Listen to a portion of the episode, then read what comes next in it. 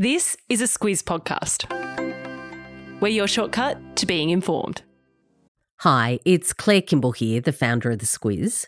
This week marks six years of putting out the Squiz Today podcast, and I just wanted to say a huge thank you for listening.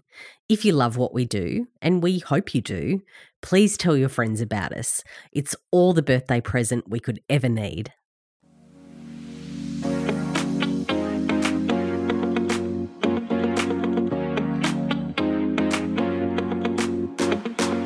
Saturday Squiz is your shortcut to being informed weekend style. I'm Kate Watson. And I'm Claire Kimball. There wasn't much bigger news this week than the coronation, the wash up from the coronation, Claire. But budget gave it a good nudge, Claire, so we'll talk about that. There's a fair bit about politics in this podcast today, truth be told. Uh, that's not just about here in Australia either. There's a lot going on with global politics at the moment, so we'll get you prepared for that. Yeah, disclaimer bit of politics in the podcast, but it's worth it, believe us. Put it this way in preparing for this podcast, Claire, I've learned a lot about the politics of Turkey, Thailand, and Pakistan. So here we go. Our recommendations are news heavy too. Elizabeth Holmes is back, Claire. Yeah, she sure is. Let's get into it.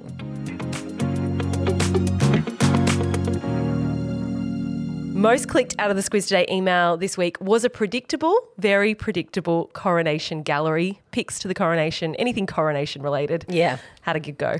Oh, I really enjoyed the coronation. I don't think I've seen really that sort of clear outlay of the authority of the crown and the Hmm. responsibilities. Uh, I really Do you mean the enjoyed it. physical crown or? No, no, not the physical crown. I, that was my favourite part, like when they actually put the crowns on the heads. and whether they were going to hold up and whether they Well, just fitted. the. and- I mean, it's just something you think about as a as a small child, kings Mm. and queens and princesses and princes, and like just to watch it in action, it's like a Disney movie. yeah, no, out. I, I was taking a more structural view of things, roles, responsibilities, KPIs, all of those sorts of things.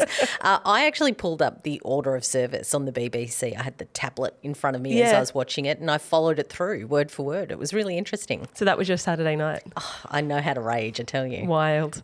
It kind of feels like an age ago, to be honest. Mm. It was last weekend, of course, but um, budget really dominated the news cycle this week. I think, particularly for us, because we went to Canberra. Yes. So it kind of felt even more budgety Yeah. than it normally would. Um, our treasurer, of course, Jim Chalmers, delivered the budget on Tuesday night. Let's talk a little bit about that. Yeah, so it's a bit dominant, as it always is, because of all of the reasons that we know it's a big news event, but it's also because of the stage of the political cycle that we're in. yeah. Uh, the Albanese government is about to tip over 12 months in office. That'll be next weekend, if you can believe that's been a year. 21st of May. We were- yeah. wow. exactly. Um, the government did deliver a budget in October last year, but it was a mini budget. This is the full first big demonstration of our relatively new government's agenda. You called it last week, surplus. Surplus was the word. It was the word they were all talking about, Yeah. Claire. First surplus in 15 years. They've been hard to come by, obviously. Mm. Um, Prime Minister Anthony Albanese, they were pretty pleased with it, but you and I were chatting and they sort of didn't do a victory lap in the way that other treasurers have done around budgets. Yeah, exactly. And one of the reasons for that is that quirk of timing of the political cycle. So, since coming to office, the new government's paused quite a bit of spending. It got its feet under the table. Uh, at the same time, it's taken in a lot more revenue than expected. Of course, there was the criticisms. Uh, there was people that were saying it was a fantastic budget. We're not going to go into the ins and outs of who said what and Mm. who thinks what and all of that. Um, but the the basic narrative is commodity prices are high. Yep. So the government was able to take in more money. So we're talking about things like iron ore, coal, gas. It got me thinking, Claire. In the context of the budget, like Mm. where does our revenue actually come from? Like, how's the split of where revenue comes from? So I Yep. looked it up. It's actually really easy to find out. it's on the Australian government website. 47%, about 47% comes from income tax, which is why obviously budgets and government conversations are dominated by how much tax we're paying. The quirk about that too is that employment is really high at the moment. Exactly. So, as well as those mineral commodity taxes that we get, uh, and high prices helps with that, getting a lot more income tax in. So Collectively, we're all paying Yeah. a lot more. Exactly. 17% comes from company tax. 13% GST and GST equivalents, and that usually is distributed to the states. Yep. Um, there's also excise and customs duty taxes. They're Yep. about 9%, and then non tax revenue is about 8%. So there you go. well done. Thanks. I feel really informed. I feel like that's a good conversation starter or a good fun fact. Call me a rager for getting into the coronation. it's a little aside. Claire, I know um, you wanted to talk, though, particularly about, and I guess what you were interested in when we looked at the news coverage this week, Streem, that media intelligence platform that we use. Yep. Said that the petroleum resources rent tax, I've had a few goes at saying that and I've nailed it this time, um, that was one of the biggest stories earlier on in the week. Yeah. But the tax is actually not that much. Yeah, so it was a top five news story Yeah. this week. Uh, what the government has done is asked the gas companies to pay more of that PPRT, Mm. uh, that resources rent tax.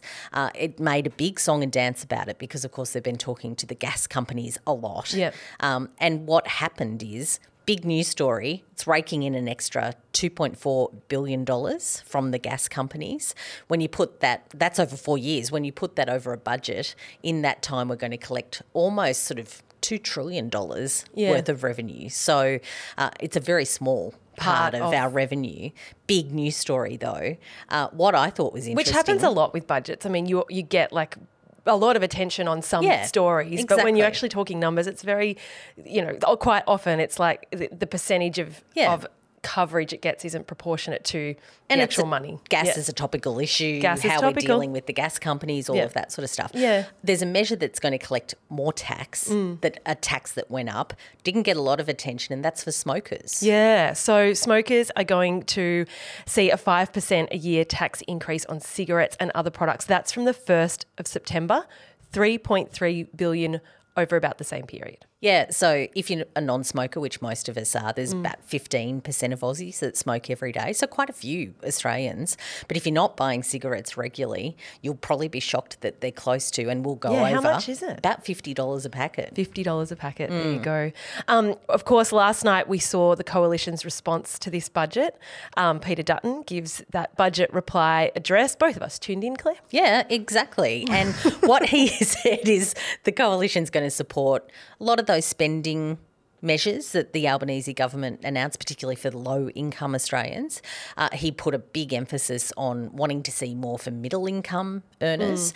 Uh, they, of course, are feeling the pinch and the burn of cost of living pressures. He said that more probably could have been done for them, uh, particularly those Australians that have a mortgage. He also said that he wanted to ban sports betting advertising in game and on the hours around games for sporting events. That's a really, Really interesting. really interesting announcement. But I mean, none of that makes any difference because they're not in government. exactly. They can say whatever they, They want. They can say whatever they want. They don't actually have to do it. Of course, we'll see all of this play out in Parliament across the coming weeks, months, years. Of course, Labor will want to legislate a lot of these changes. So there'll be discussions around um, whether what they announced is right or wrong. And um, you know what? Won't be the last we hear of it. Won't be.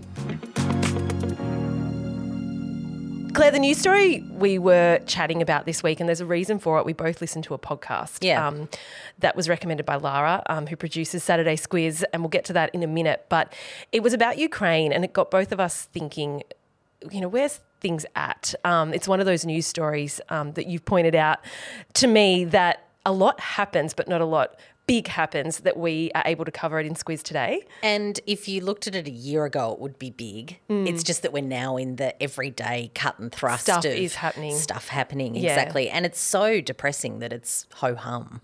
That this sort of stuff is hard to cut through. Yeah. Um, of course, all of this will be top of mind. G7 leaders are meeting in Japan next Friday. Mm. Um, that's Canada, France, Germany, Italy, Japan, the UK, the US. Australia is not a G7 country, but we usually get an invite. We didn't last year, but Albanese's got his spot on Friday. So Ukraine will be a big top of mind issue. The thing that's being talked about a lot at the moment is the counter offensive from Ukraine. Yeah. Um, hasn't happened yet. Yeah, and what Volodymyr Zelensky, the president of Ukraine, has talked about this week is that they're getting ready for it, but they need more ammunition.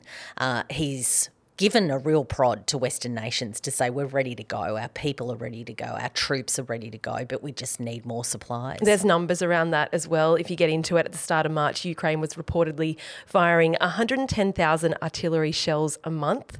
It requested allies to supply enough to bring that number up to 250,000. a doubling. a doubling Yeah. or, and more. More, yeah. At that rate, the British, which have supplied a lot of the resources to Ukraine, would exhaust their entire stockpile in eight days. So they want a lot more. And what's going to happen is that the US and the UK, particularly many other countries as well, will need to ramp up their ammunition production. They don't have these sort of shells Hmm. hanging around. So there's a lot happening on that end. And of course, there's a lot of discussion as well about what's happening to supply Russia. It, of course, is running very low on ammunition as well. It's struggling to keep up with what it wants to do in the war.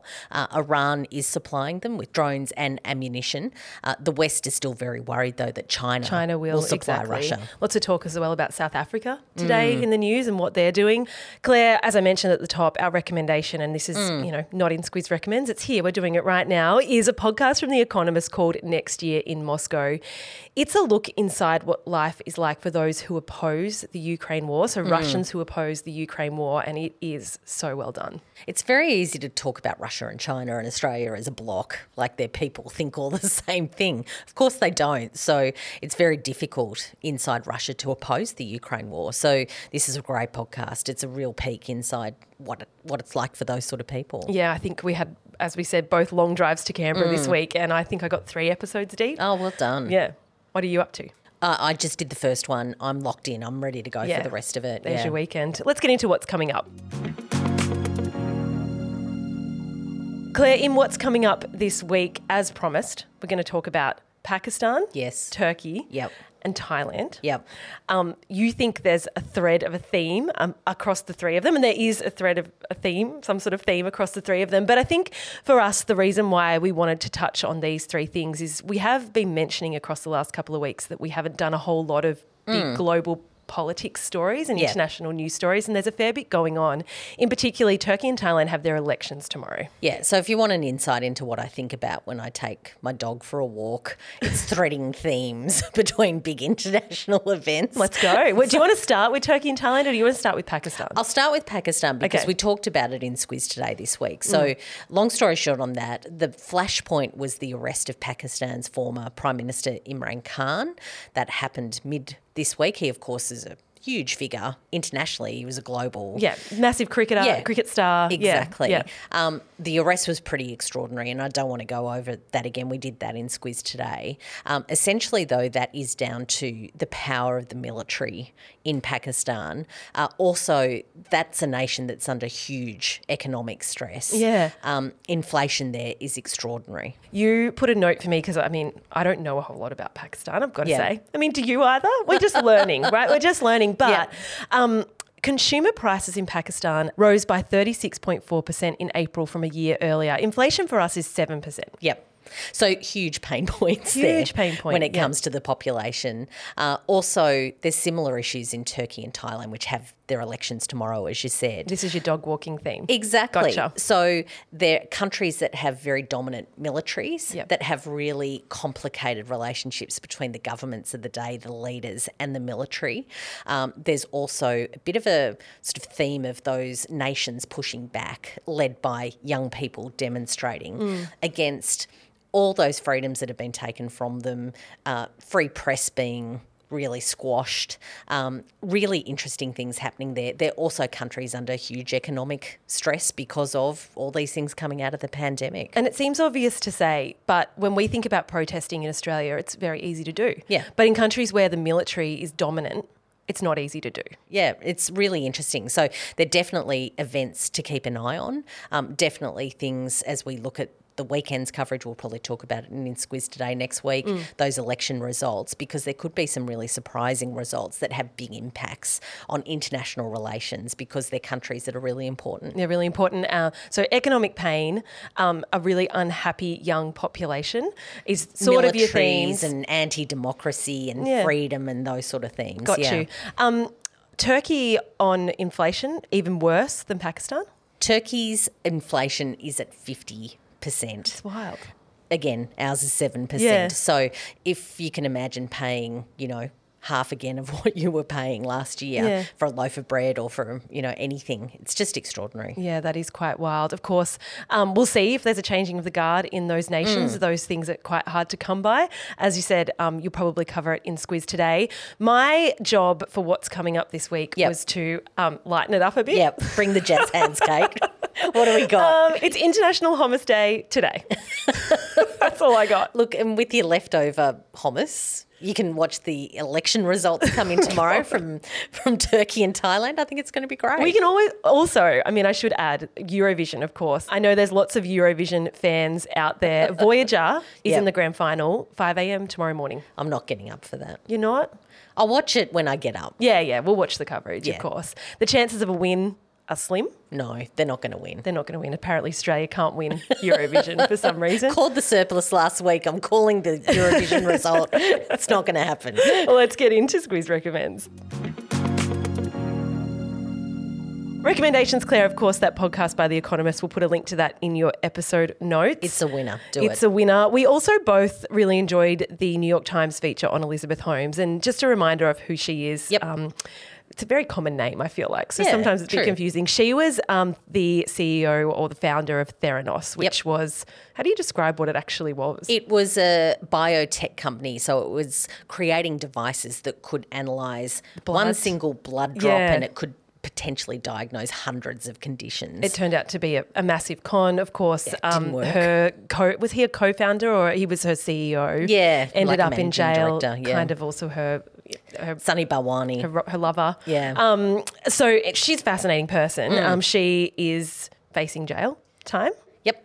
So the New York Times sat down, first big interview that she's done since Mm. before the trial. She's now going by the name Liz Holmes. Okay.